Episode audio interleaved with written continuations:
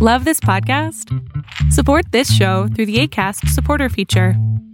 It's up to you how much you give, and there's no regular commitment. Just click the link in the show description to support now. Hey, I'm Ryan Reynolds. Recently, I asked Mint Mobile's legal team if big wireless companies are allowed to raise prices due to inflation. They said yes. And then when I asked if raising prices technically violates those onerous two year contracts, they said, What the f are you talking about, you insane Hollywood ass? F- So to recap, we're cutting the price of Mint Unlimited from $30 a month to just $15 a month. Give it a try at mintmobile.com slash switch. $45 upfront for three months plus taxes and fees. Promo for new customers for limited time. Unlimited more than 40 gigabytes per month. Slows. Full terms at mintmobile.com. Burrow's furniture is built for the way you live.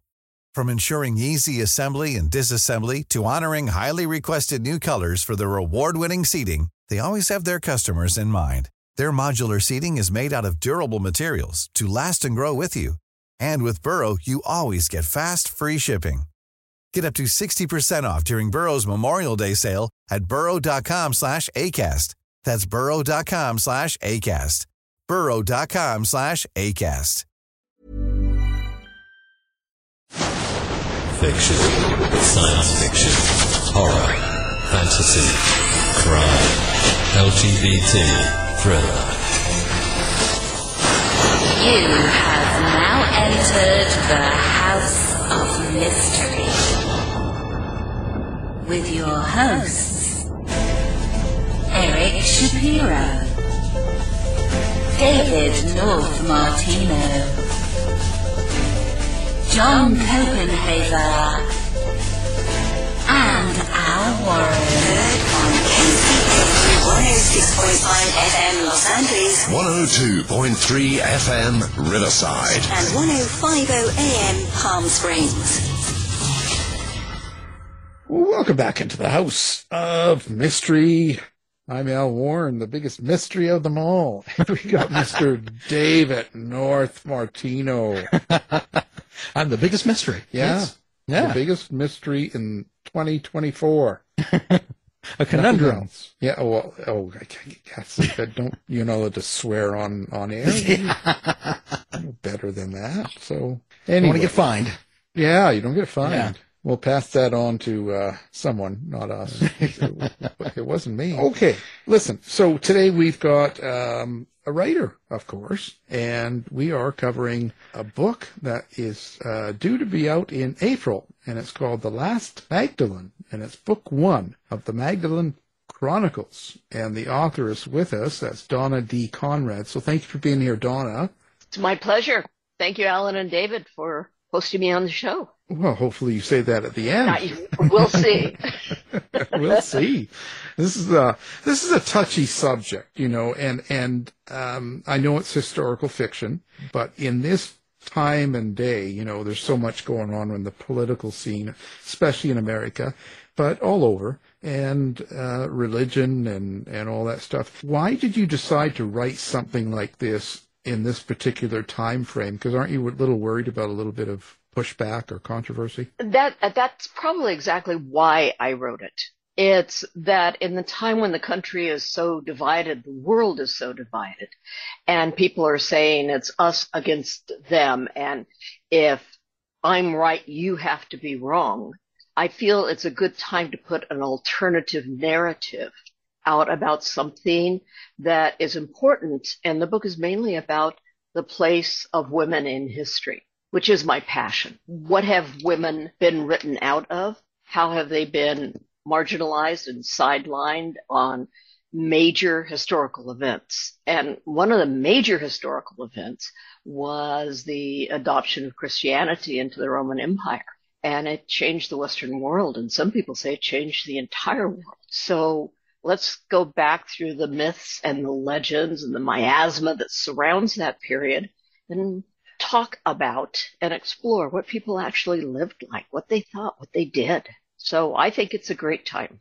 Yeah, well, I, I guess it's just um, how much research goes into it because you do call it a historical fiction, right? And uh, and that so there's fictional parts and there's real history and stuff.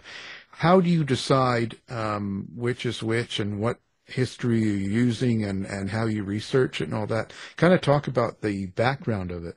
Yes, so it is historical, as you say, and fiction, which uh, my approach is to delve into the time, to everything that is written about um, the place, the politics, the religion, the interaction between peoples. And to do that, there's not a whole lot written about Judea at this time that is not from biblical sources because Judea was a bit of a backwater. It was at the the bottom of the Silk Road, and so it was a uh, a spot that people knew about, but it didn't mean very much, except for some important items they had, such as balsam, uh, which was a huge trade asset. So to find, and it meant nothing really to the Roman Empire. They took over Syria and then uh, Judea and Galilee and that whole area kind of came with it. But to uh, one of the best sources I found was Egyptian sources because they were the closest um, advanced civilization to Judea and to Galilee, uh, to this area. And so they had a lot of trade commerce. They also had um, Cleopatra, the famed Cleopatra, also hired mercenaries, mainly from Galilee, and paid them three times the going rate because they were so tough. They, they were the best fighters in the area. And so there's a lot written about the exchange between Egypt, especially Alexandria, and the Ptolemies, and the last Ptolemy, Cleopatra, and the post Ptolemaic Alexandria. So those sources I found to be more historically reliable. And then, of course, we have the the Jewish historian Josephus, who came along a bit after that. His work has been edited and altered, much like the New Testament has been, to move a narrative in a certain direction. But he still is the closest person we have to the rebellions against Rome in Judea that mostly came out of Galilee. When I write history, I, am only going back a hundred years, like when I do things. Um, so I'm not quite like this. So, you know, because I can find pictures and letters and you can find all sorts of information and even go through newspapers and find out some other sources. And not only about the people, but how they lived, where they lived, what was going on in that community, how it felt, uh, how people worked and kept house and what kind of things they had in their house. Like you can find all those things out easily a hundred years ago. But how do you find that out about in Mary's time? What did she do every day? What what kind of life would someone like Mary have? For that, I, I went to, again, other sources outside of Judea and how other women of noble or high birth were treated. And there's a lot written about the last Hasmonean queen, uh, which was the queen of a united, well, no, it still wasn't united Israel, but um, the Maccabees fought out, fought off and kicked out the Greeks, and the Hasmoneans took over, and their last queen was Alexandra Salome. And there's a lot written about her palace, how she lived, what she did, what she would wear. And granted, it's um, close to 60 years before Mary of Bethany's time. But back then things didn't change all that rapidly. You know, like now you, you blink your eye and you're behind the times. yeah. Back then, I mean, you still walked from place to place. If you had a donkey, it could pull a cart for you. That didn't change. So we have a lot of that. And then also the entire Mediterranean basin had a certain, a certain feel to it. So the foods they ate, um, the clothes they wore, the the weather. All of these things can be interpolated. So you go to a lot of different sources and then you take what, so I took what the Alexandrians thought of the Hebrews. And I took what the Greeks thought of the Hebrews. I took what the Persians thought of them. And I took uh, various writings from the Torah about that time and then oral traditions. And you just you put them all together like a jigsaw puzzle. And then in my mind, I get an idea of what life most likely was like. Right. They didn't have Vogue magazine, so they didn't change their fashion quickly. Exactly. and and we do have remnants. A lot of my archaeological evidence came from Biblical Archaeology magazine and from other sources where the the archaeological digs throughout the Holy Land are are spectacular. And and what they find, they uh, they uncover the pool of Siloam, which figures largely in the New Testament and in my book, because I place the Temple of Asherah next to the pool of Siloam, and they've uncovered it, and they've done renderings of what it might have looked like. And I, before I saw the renderings, I thought, okay, it's a little pool with a fountain in it. It was massive. It was the main water source for the south, uh, southern um, portion of of Jerusalem and the renderings are beautiful. Let's start out with Mary. So who was Mary and and what what do you know about her that you can tell us? For her, we only have the gospels. We only have Christian literature about her because as in a lot of history women aren't even named. We know all the sons. We know all the fathers. Sometimes we know the wives' names, but not often, and rarely the daughters' names. So women were kind of written out of history from the beginning because they were never in history. Let's put it that way.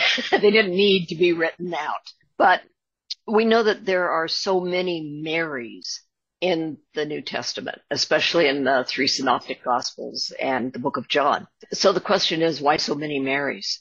And were they related? You know, why was that such a popular name?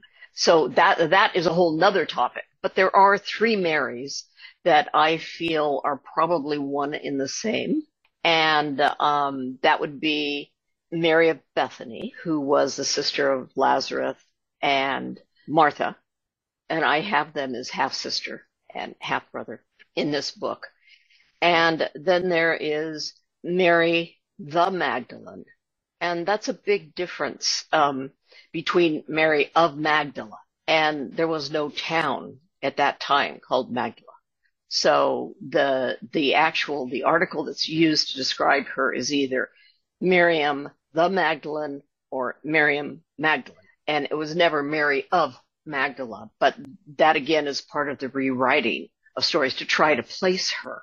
And um, the third is one, and this is where it gets really controversial in my book, but the third is the supposed sinner that washed Jesus's feet with her hair, with her tears and dried them with her hair. And because of the placement in the story in, in the synoptic gospels, I'm saying that also was Miriam the Magdalene or Miriam of Bethany.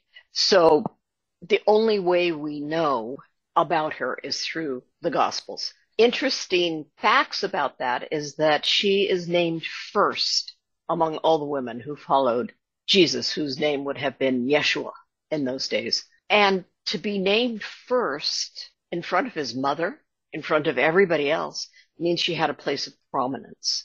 And that prominence is the basis of this book. That she is a woman of, of passion, of courage, of independence, of intelligence, and of, of love and understanding unconditional love, and that she stood beside Yeshua wasn't always falling at his feet. I think I went off subject there. no, no. I was going to say, I think it also means her stepmother, she probably didn't like her if she was I mean, I'm just, just saying. Just right? saying. Marion Nazareth was like, wait a minute, he's my boy. I should be next. now, now, you also make her a priestess of, um, within the Temple of Asherah. Yes. That, yeah, that is, the, the somewhat fictional part of this because there is no proof one way or another about the actual presence of goddess worship. However, there have been small statues to a female goddess that have been uncovered in second period, uh, second temple period in um, archaeological digs. And they're small statues and they have grooves in them from as if thumbs had been rubbed over them over and over and over again. And if you look at the Mediterranean basin itself and further to the east, what we would now consider the Middle East, there was always the acceptance of a loving goddess that cared for women, a goddess of fertility, of um, abundance, of caring. So I started the whole process of incorporating the worship of Asherah with one simple question. Why in the Old Testament are the judges and the priests and the kings always telling people, making proscriptions against the worship of Asherah? I think if you guys are parents or have had parents, you don't tell somebody don't do something if they're not doing it. Somebody was worshiping Asherah and that part of a, a woman's relationship to divinity, I think is very sacred. And I think it is gender specific. And there's a part in the book where I say when babes are hard to birth, it's a priestess a woman calls, not a priest. And it's that kind of connection to, to wise women, to healers, to midwives, to a woman who is directly connected to the female aspect of divinity. And I have it in the book, and I believe it could have been that it's kind of been below the surface, kind of a don't ask, don't tell. And it is the um, house for women and orphans. And so they kind of go under this guise, and the the priests kind of leave them alone. But in the book, that all blows up. And as I say, I mean, this is the time after the um, temple is destroyed in 60. Jerusalem was still standing, but we find no more archaeological evidence of a female deity. So I'm marking that as the time that Rome, as in that area, the ultimate patriarchy came in and gave the priesthood kind of the backing to eradicate the last vestiges of goddess worship. Not that I thought this out at all. Yeah. don't ask, don't tell. Bill Clinton was running it back then, or ah, not much has changed in 2000 years, other than the internet and airplanes. You know, and get wax paper. yeah, but none of that really changes life, right? I mean, we're still. So when you sat down and you were going to do this book and eventually a series, so you're doing book one here. Did you have something in your mind that you wanted to get across to people? Was there like a subtext that you were basing the story on? Was there a meaning, some approach that you wanted to take in order to tell this story?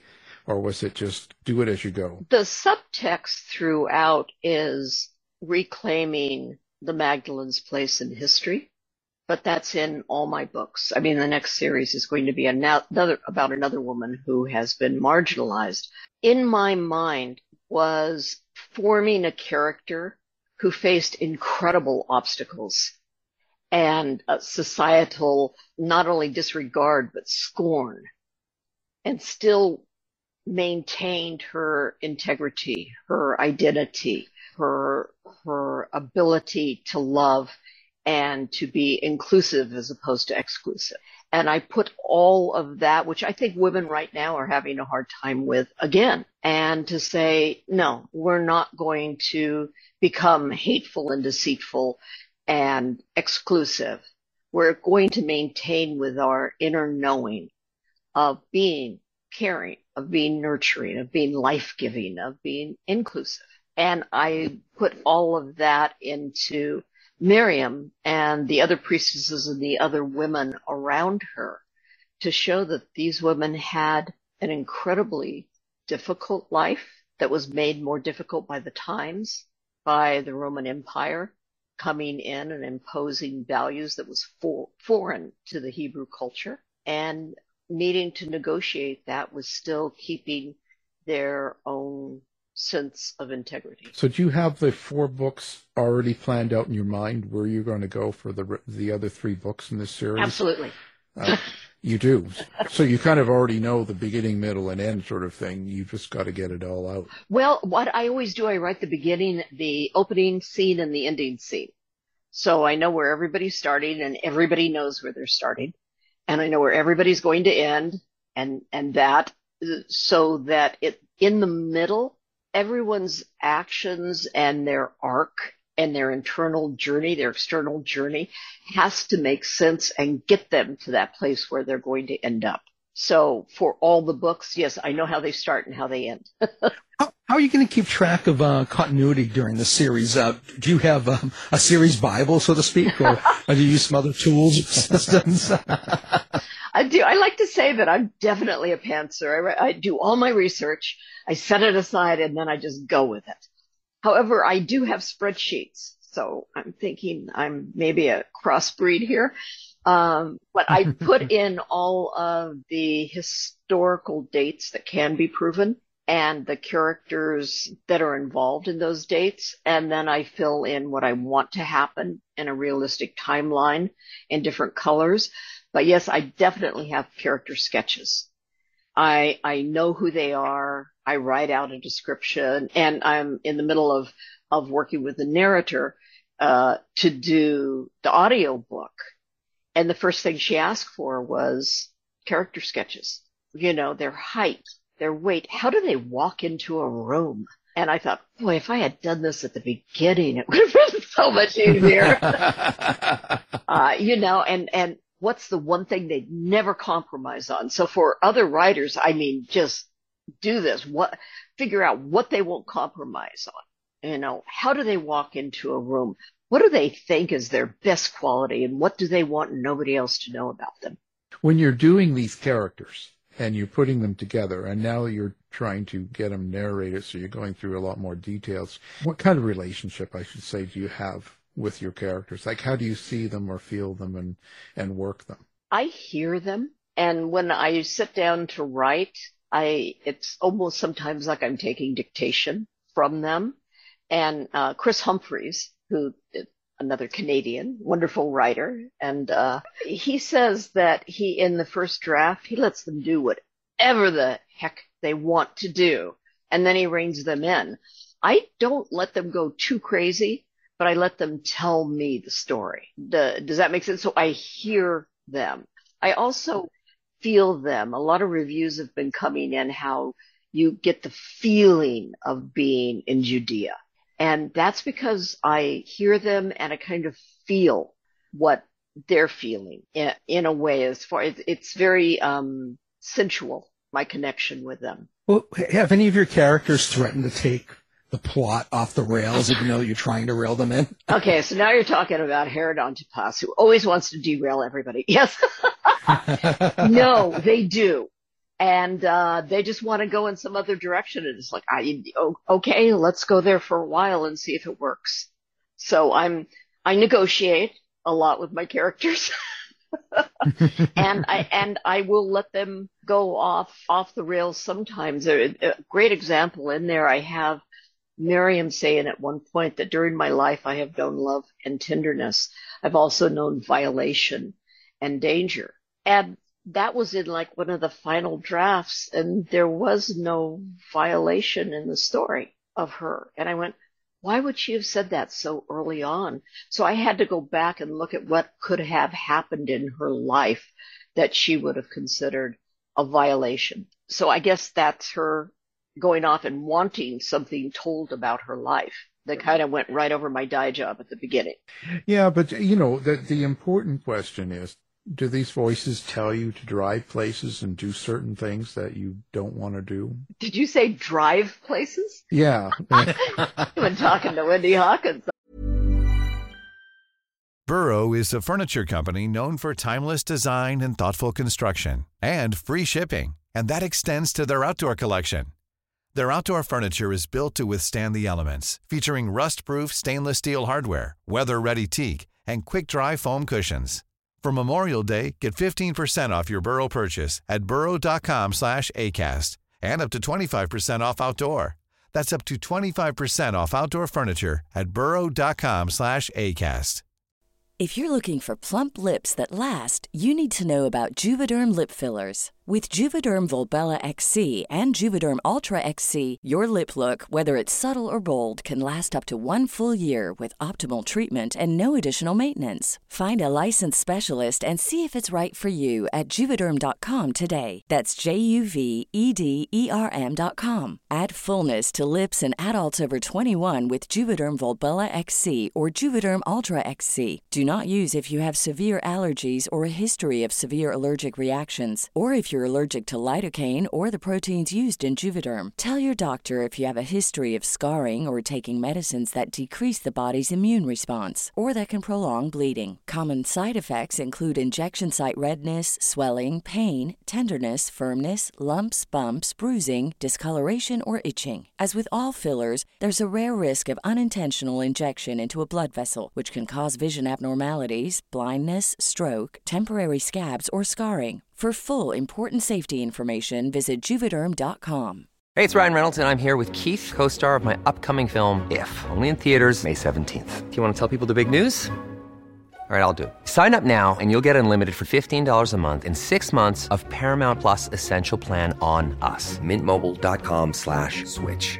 Upfront payment of $45 equivalent to $15 per month. Unlimited over 40 gigabytes per month. Face lower speeds. Videos at 480p. Active Mint customers by 531.24 get six months of Paramount Plus Essential Plan. Auto renews after six months. Offer ends May 31st, 2024. Separate Paramount Plus registration required. Terms and conditions apply if rated PG. Even when we're on a budget, we still deserve nice things. Quince is a place to scoop up stunning high-end goods for 50 to 80% less than similar brands. They have buttery soft cashmere sweaters starting at $50, luxurious Italian leather bags, and so much more. Plus, Quince only works with factories that use safe, ethical, and responsible manufacturing. Get the high-end goods you'll love without the high price tag with Quince. Go to quince.com slash style for free shipping and 365-day returns. I heard that. That's right.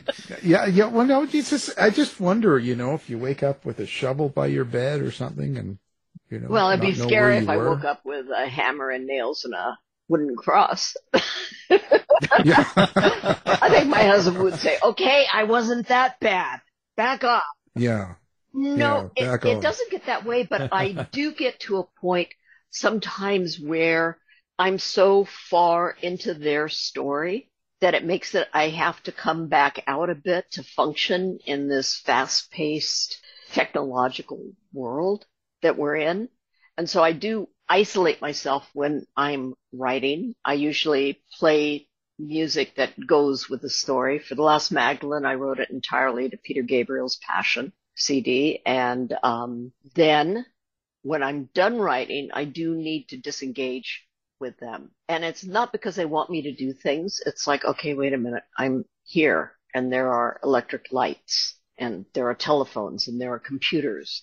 And so there, there needs to be a separation before I don't, I just go running out into the world. Well, it might be interesting to do Yeah. Okay, Well, you'd fit right in, you know. go get Wendy and me in the car together. Yeah. Just, uh, you know, go to the supermarket and it'll just be like, oh, you'll fit right in. Okay. So it sounds very personal to you. Sounds like you're very involved and the, you, you, in a way, you're experiencing the characters. You're kind of going through all the details and you kind of have a, a focus for the whole time that you're putting together this book to the very end. And now that it's finished, how, how has this whole experience changed you? Well, it's it's changed me as a writer in that it has given me far more confidence to explore the depth of the characters. It's changed me as a person and that I am far more willing to stand up for what I believe and for having a voice myself. And that's in my first book, House of the Moon Surviving the 60s. I wrote it because I realized as a teenager in the 60s, I had no voice. And that was my mission was to give women throughout history a voice, tell their story, let them finally have center stage. And I realized I didn't have that. So writing Miriam's story was courageous for me, but it also has helped me be able to, to claim my meaning, my themes in the book. And what I said earlier, yes, I'm concerned about backlash. It's a little bit crazy out there, but that doesn't mean I'm not going to tell a story that I feel will resonate with a lot of people in a positive way to help people come together and to claim their personal power. Right. Well, and not to worry. We we give Dave's phone number and address out for everybody that contacts us about. Thank you so much. That's that's right. David, you're to take one for the writing team. that's right. That's what happens. yeah, I'll send everybody to me. Yeah, we just say they live there, and he's got picketers outside all the time. Yeah, right now. Picketing Al. Yeah. Part of what I did when I wrote this book, though, is I wanted to be respectful of people's feelings and beliefs. And I've treated everyone in the book with kind consideration and um, not challenging anyone or anyone's beliefs, but putting questions out there.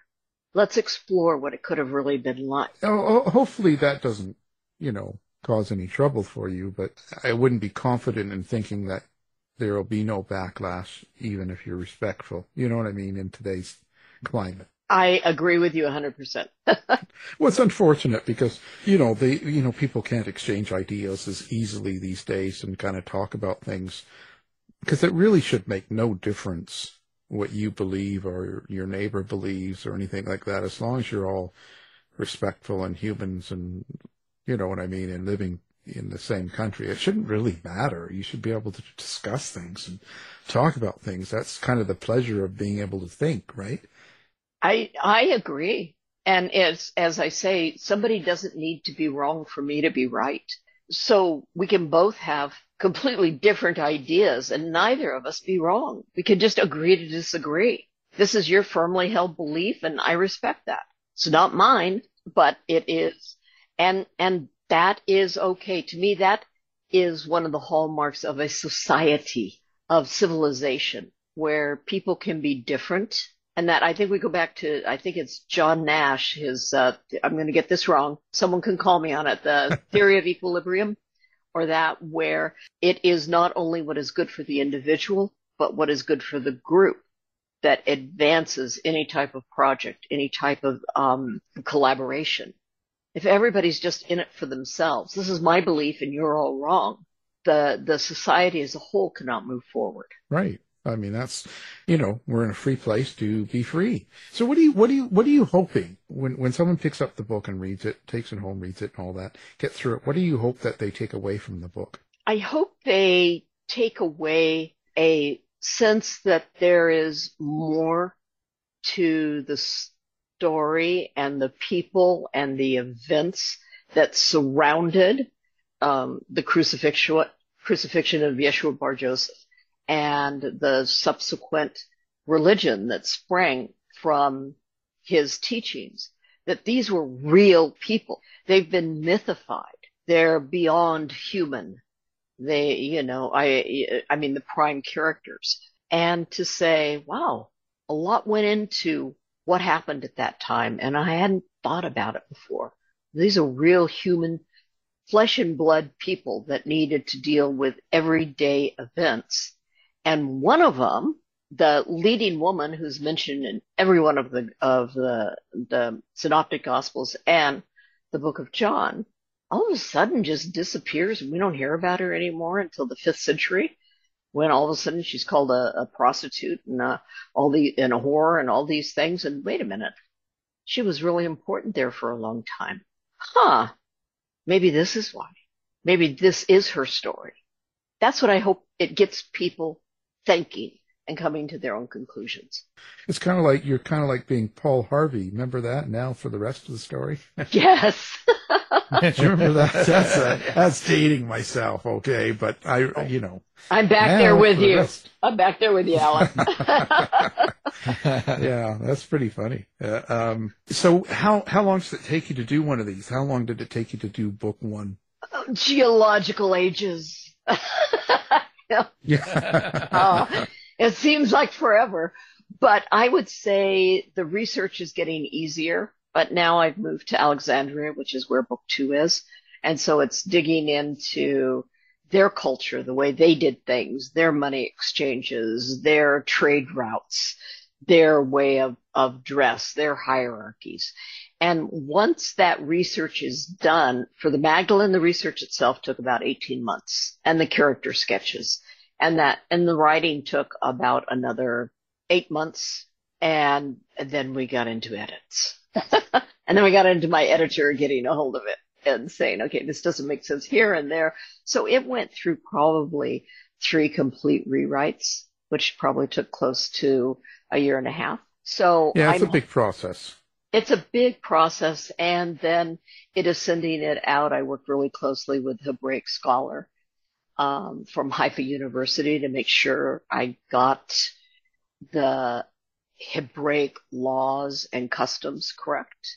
And then I worked with a an Egyptologist who helped me with um, kind of deciphering and and the texts that came from Egypt because I do not read Coptic or Egyptian.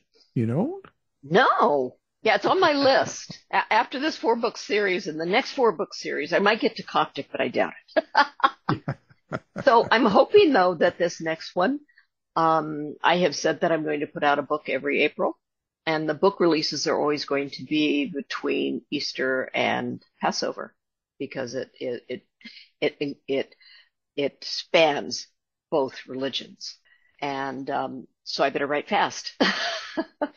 yeah, first, get to work. Yeah, at least the first half of the book is is finished. It's called The Lost and the Holy, and takes place in Alexandria. And luckily, it's only about a five year period. It's uh, it's good, but it's going to continue her Miriam's story in exile, because as we all know, Rome was horrific, and anyone who said Rome was wrong about anything uh, was hunted down and and killed. And if you weren't a Roman citizen, you were crucified. And so she needed to go into exile. In the in the long story short, what do you think happened to her? Like where did she where did she end up? To me, I think she ended up in southern Gaul.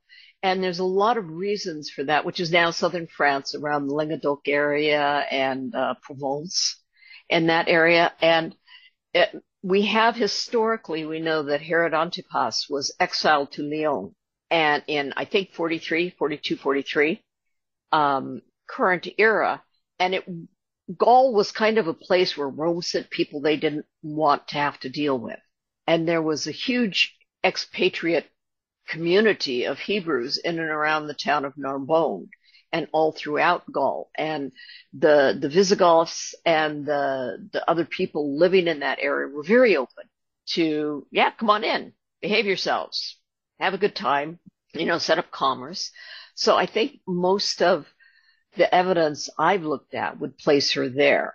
And there's a, a lot of mm, legends about her becoming a great teacher and a healer and being very renowned in the area of Provence. So I'm going, I'm taking her there. Taking her there. So uh, why do you think she got such a reputation of being like a whore prostitute and, and bad, bad name calling and stuff? Where, where did that come from? That, that goes into the whole thing of, of the patriarchy and men in power needing to defame women. And so one of the favorite ways of defaming women is calling them whores you know, they're a loose woman. They entice men to do things that men would never think of doing on their own. Wink, nod. Um, she, she was a powerful woman.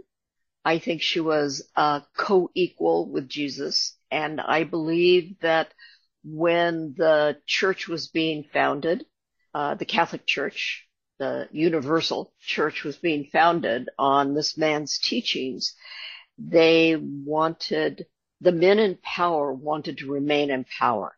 And it was fine if women had little church groups and things like that, but they were not going to rule. And I believe this goes back to Hellenistic times, which was the Greek influence that the Romans took over, where women were denigrated. And why were they? Let's think about that for a minute. If women were given their freedom, and women could go out and do whatever they wanted whenever they wanted to. How could any man ever be sure a child was his? Pregnant pause.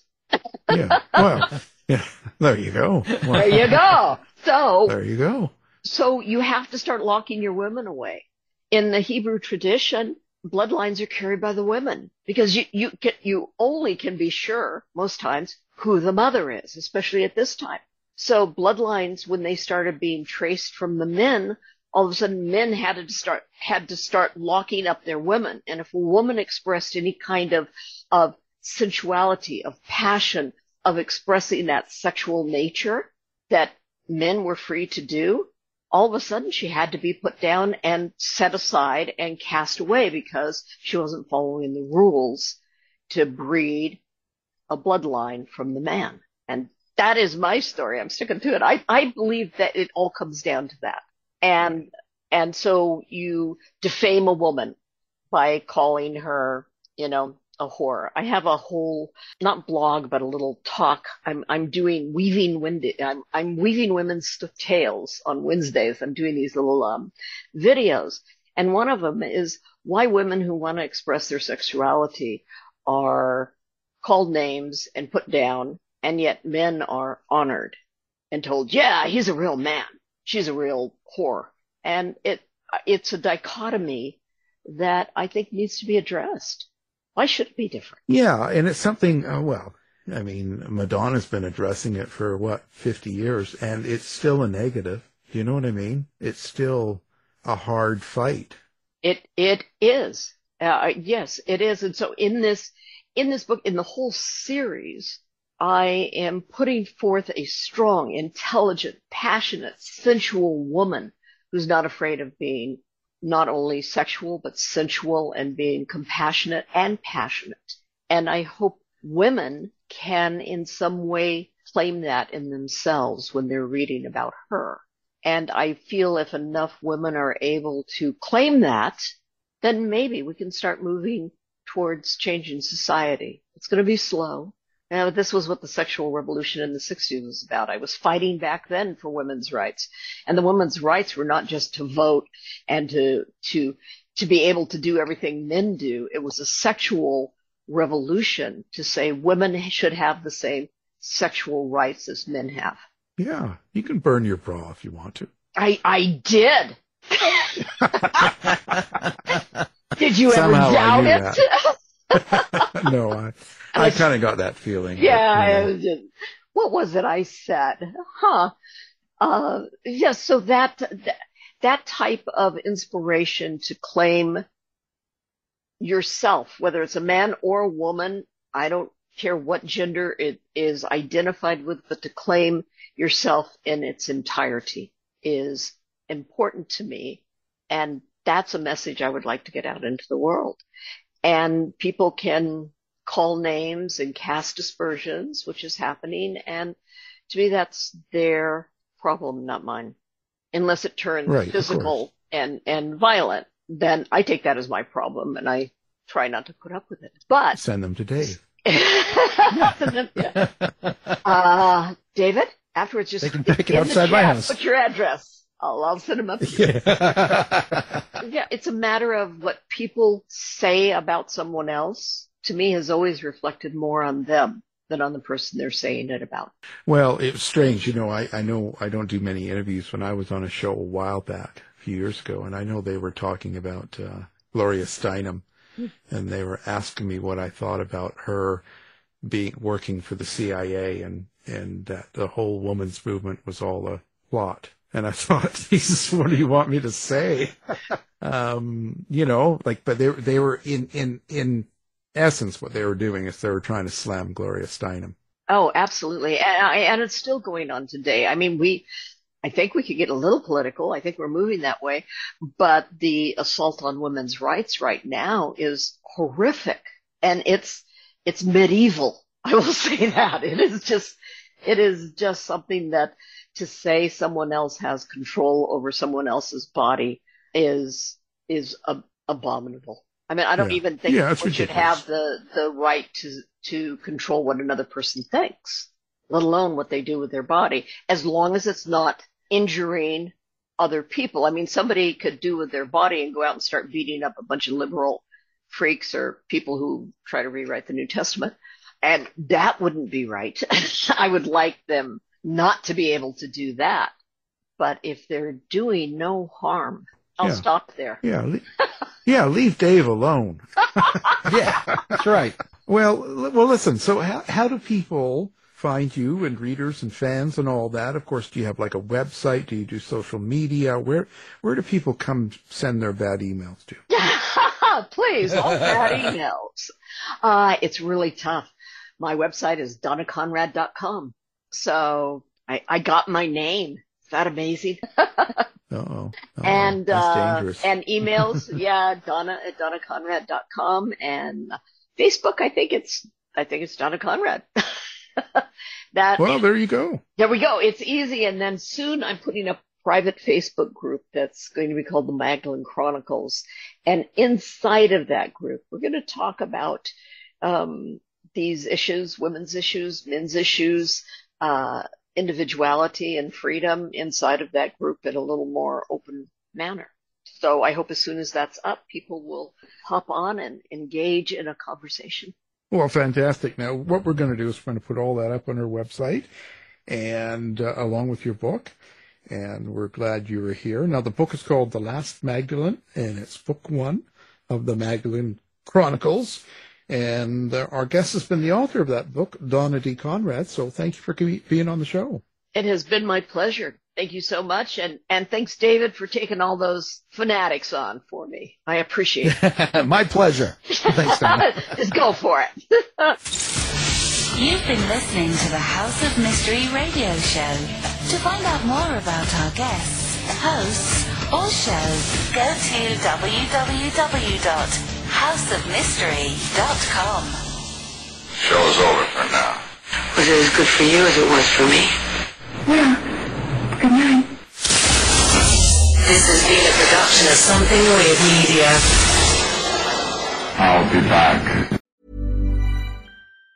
Planning for your next trip? Elevate your travel style with Quince. Quince has all the jet setting essentials you'll want for your next getaway, like European linen, premium luggage options, buttery soft Italian leather bags, and so much more. And it's all priced at 50 to 80% less than similar brands. Plus, Quince only works with factories that use safe and ethical manufacturing practices. Pack your bags with high-quality essentials you'll be wearing for vacations to come with Quince. Go to quince.com slash trip for free shipping and 365-day returns.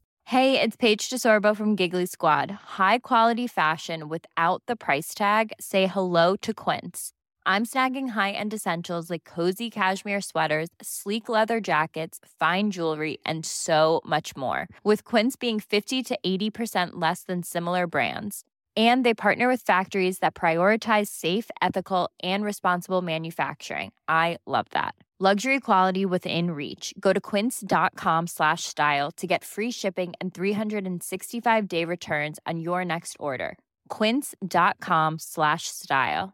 Confidence starts with loving who you are. And when your skin feels nourished and glows on the outside, you naturally radiate confidence from the inside. Give your skin a glow up with Osea's clinically proven Mega Moisture Duo. This ultra hydrating body care features two of Osea's best sellers, Undaria Algae Body Oil and Undaria Collagen Body Lotion. These seaweed powered heroes use skincare level ingredients normally reserved for your face for results you can see and confidence you can feel. Osea has been making clean, clinically proven seaweed infused face and body care products for over 28 years. This luxurious skincare is vegan, cruelty free, and climate neutral certified, so you never have to choose between your values and your best skin. Glow from the inside out. Get 10% off your first order with code GLOW at OseaMalibu.com. That's O S E A Malibu.com code GLOW.